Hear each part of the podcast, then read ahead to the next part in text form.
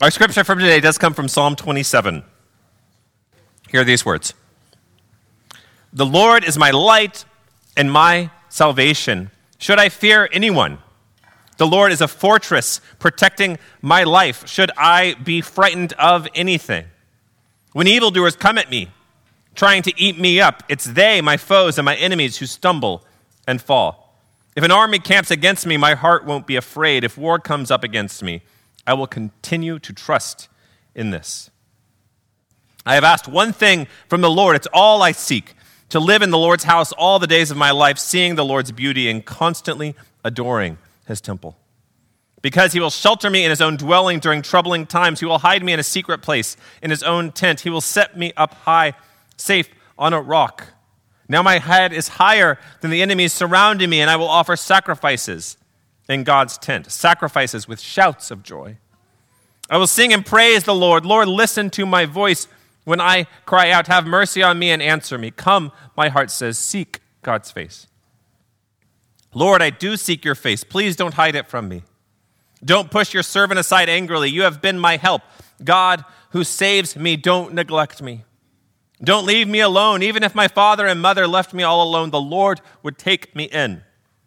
Lord, teach me your way because of my opponents. Lead me on a good path. Don't give me over to the desires of my enemies because false witnesses and violent accusers have taken their stand against me, but I have sure faith that I will experience the Lord's goodness in the land of the living. Hope in the Lord. Be strong. Let your heart, heart take courage. Hope in the Lord. This is the word of the Lord. Thanks be to God. Let us pray.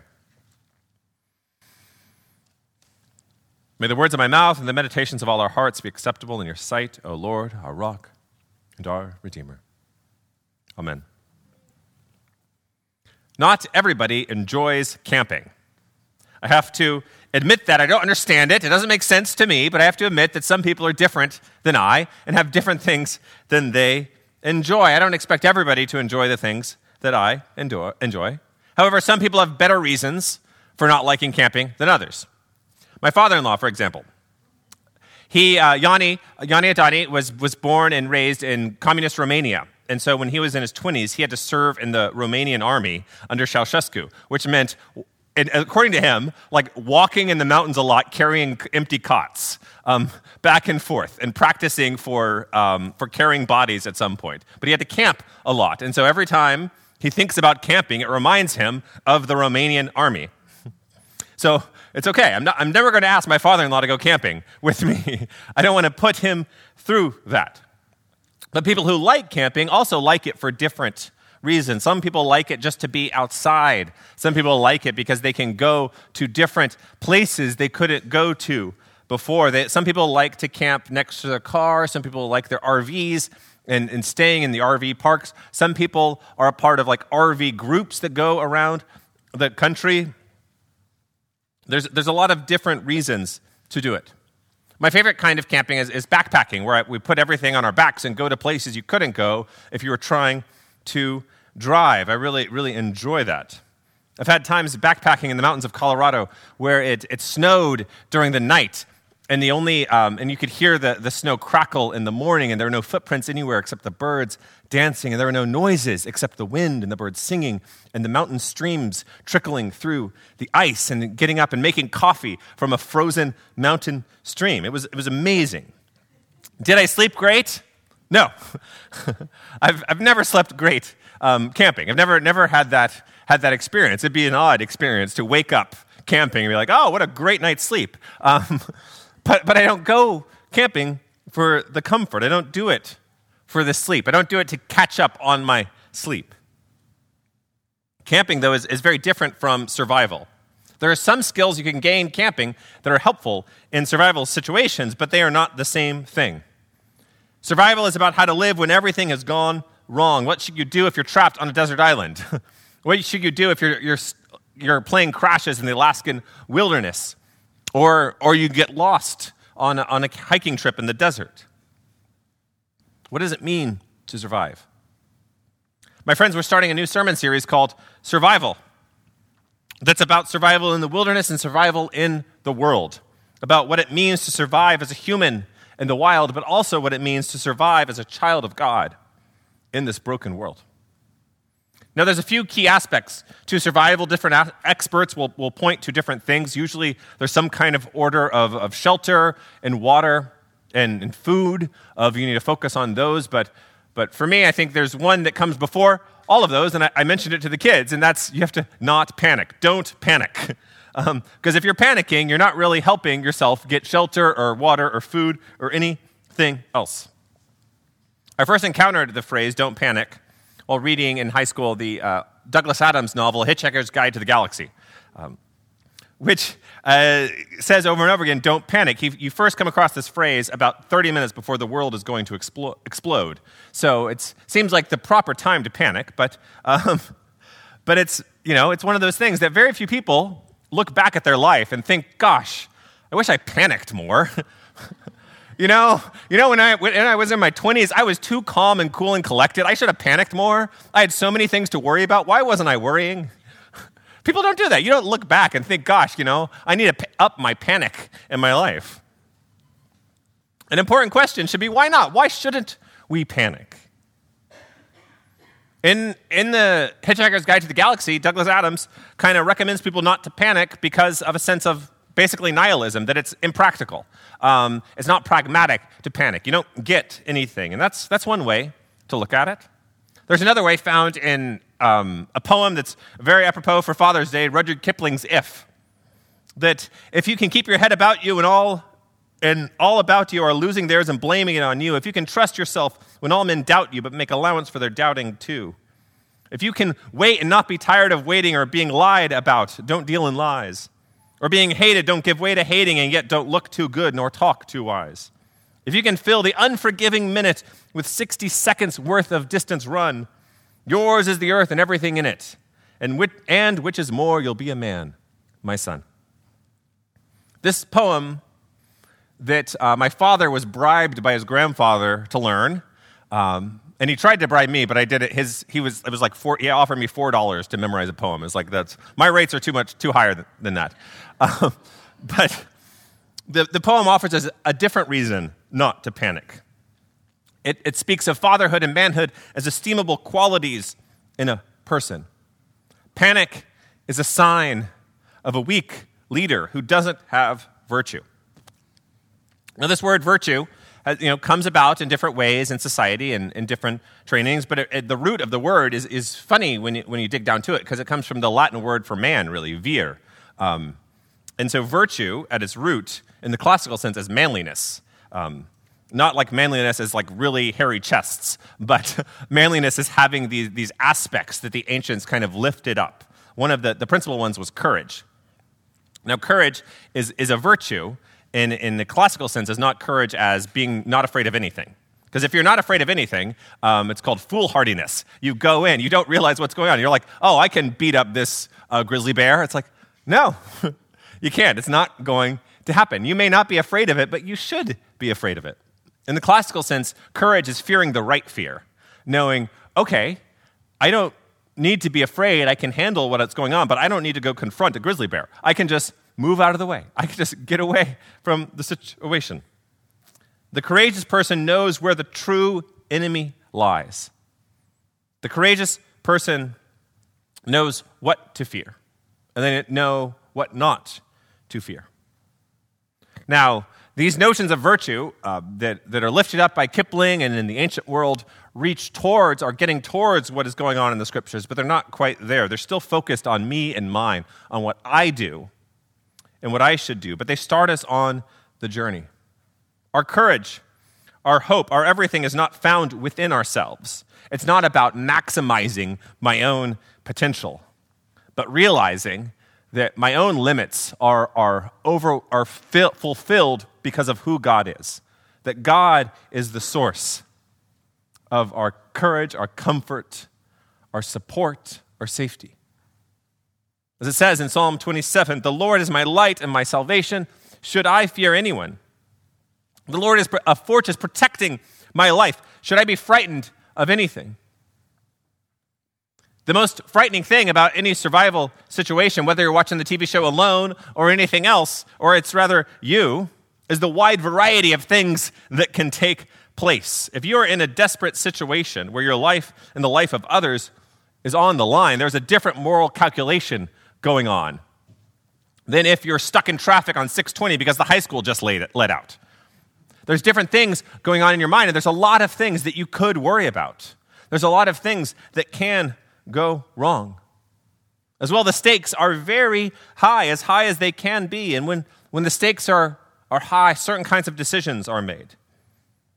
And if you're afraid of everything, if you're afraid of everything that could happen, you're not fearing the right fear. As Frederick the Great said, he who defends everything defends nothing. if you try to protect yourself from every eventuality, you're not going to survive.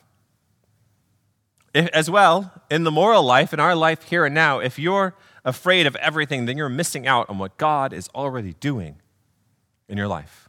That God has already sought you and come down to you. And that God is your light. Whom shall you fear? Though stuff happens in this world, God is there. We can distort our understanding of God in this way as well, though. If we get into a survival situation and a challenging situation and we think to ourselves, well, I'm a Christian, so God's going to take care of me. I don't have anything to worry about. That's not exactly what I'm talking about. And that's not what the psalm is talking about. It's not that God is going to do everything and take care of us, because throughout the scriptures, God taking care of us doesn't always turn out as we might have hoped. Um, Jesus says the sun, the rain falls on the just as well as the unjust. God takes people through challenging situations. I think about even like Daniel in the lion's den or, or the, his friends when they were in the fire, in the, in the oven in the book of Daniel. And that I bet the oven got pretty hot before it was tolerable, uh, before, before grace got there. It was, the oven was still hot. They were still standing in fire. I doubt it wasn't this issue that God was like, okay, you're not going to feel anything at all, but I'm going to be with you and protect you. Christianity is not about living more comfortably. It's not about the, the most comfortable life possible. Comfort is lovely, but that is not the goal of faith. That is the goal of a mattress company. These are two different things. Faith offers something more. What is offered through the Psalms and through the Scriptures, and especially through the person of Jesus Christ, is that the things we were taught to fear in this world, we need not fear. We see in the life of Jesus that he did not avoid these things, Jesus boldly faced persecution and hunger and the fears of others. And he shows us that a life fully lived does not need to avoid these things. The blessedness offered to us by Jesus is not the blessedness of mild amusement, but the flourishing and purposeful life of a follower of God called to holiness, called to be set apart, called to a life where sacrifice is greater than comfort called to a life where giving is greater than receiving, called to a life where justice for all is greater than justice for myself, where I need not seek only for myself. Now, not everybody is going to enjoy camping or the outdoors. Like I said, I have to admit it. I don't understand it, but I have to admit it. But we are all a pilgrim people in this world. We are all a pilgrim people in this world. When we are out walking, hiking, moving, camping, swimming, traveling, boating, flying, we are reminded of this reality. We are all in some sort of transience in this world. You know, um, Pastor Matt was last Sunday was was last week, and he's going to start in a new church in in two weeks. And sometimes in the Methodist church, it seems like pastors don't stay very long, and we we move a lot, and there's some intentionality to it. But it's also like every pastor moves. There's, there's no permanent pastor at any church because we all get older. we all have, have some kind of impermanence to us. Methodists just kind of speed up the process a little bit. But, but when, you, when you have transitions in your life, when you have people who, who move in and out of your life, when you yourself go on a vacation like we were so blessed to do and see different parts of the world and move in that kind of way, we see as well the impermanence of when we come back. That we are a pilgrim people. I love, I love the hill country. I love coming back to the hill country, not in June, but other times of the year. Um, I love when, when the lake is a little higher. Um, but this is not our final destination. This is not our ultimate end.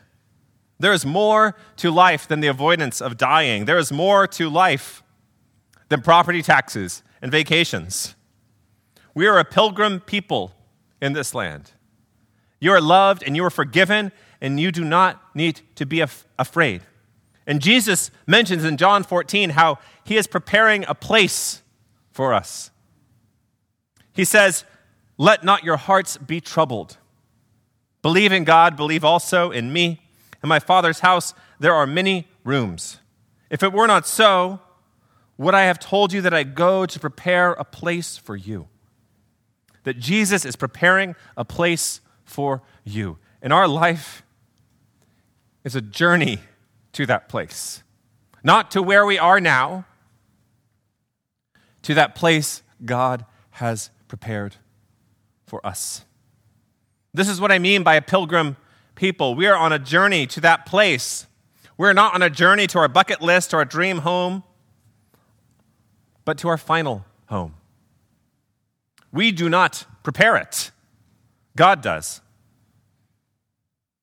You don't have to pay the rent or the mortgage or the property tax on our final home in God's dwelling. God does. And there's also great insurance in heaven. It's wonderful. Our home is insured by God's love. Our peace is in God and not in ourselves or in our circumstance. And we can find flickering moments of peace in this world, moments of, of joy and, and satisfaction. We should be joyful in them, but our hearts are restless until they rest fully in God. It's not quite right. And the, the not quite rightness is not because we don't have enough stuff, but because we're not finally with our Lord. You are loved. You are forgiven. God restlessly sought you amidst the brambles of this world, and God has made a place for you. Don't panic. The person who bothers you or cuts you off in traffic cannot take your soul. That person who hates you cannot take your soul. Your boss who belittles you cannot take your soul. You are forgiven. Don't panic.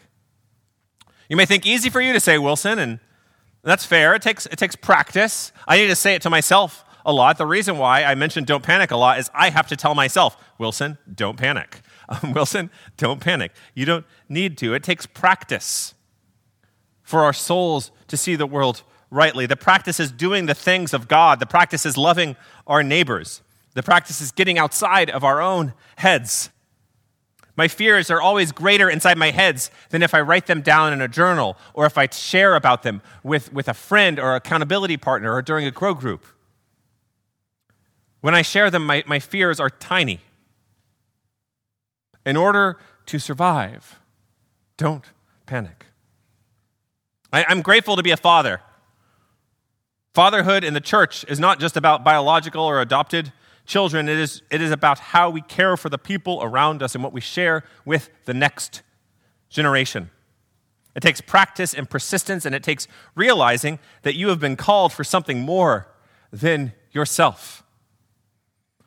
Our Father's Day gifts this year are those little screwdrivers you have. Some of you probably have a lot of them. You know exactly what to use for. They can be helpful in repairing glasses, but you may not have glasses. Other things like that. Again, like, or you may have that drawer in, in the, the kitchen that you just put stuff, and then in two years you'll look at it like, where'd all this come from? It's because of things like this. Sorry for that. Um, but fathers can be handy or not handy. That's not, you know, your salvation does not depend on your handiness. Um, but you all have a responsibility. You all have a responsibility. Whether you have kids or not, you have a responsibility to the children and youth around you, to the people around you. They are looking to you and they see you and they notice things. And not in a kind of like creepy, like staring at you kind of way, but they notice what, what you are doing. And they notice if you say you follow God, they notice if you follow through with it. They notice if you give of yourself or if you take away. They notice if you are building people up or if you are tearing them down. You are already showing people what God is doing in your life. And there's freedom in that. If you feel if you feel proud of what God has been doing, then praise God. If you feel like inadequate to it, if you feel nervous that people, are, kids are noticing you, then seek God's forgiveness and, and make a commitment this day to take a step of faith to offer yourself more in this world. But it, it doesn't begin with, with anxiety or, or nervousness. Remember, begin with don't panic. The Lord is my light. Whether you're in the mountains, on an island, or in a church in Spicewood, don't panic. The Lord is my light and my salvation. He will guide you and protect you. Let us pray. Heavenly Father, we thank you for this day, this chance to be called together, to learn how to live fully for you.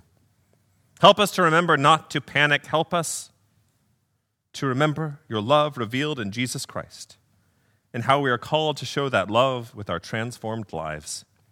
In the name of the Father, and the Son, and the Holy Spirit. Amen and amen.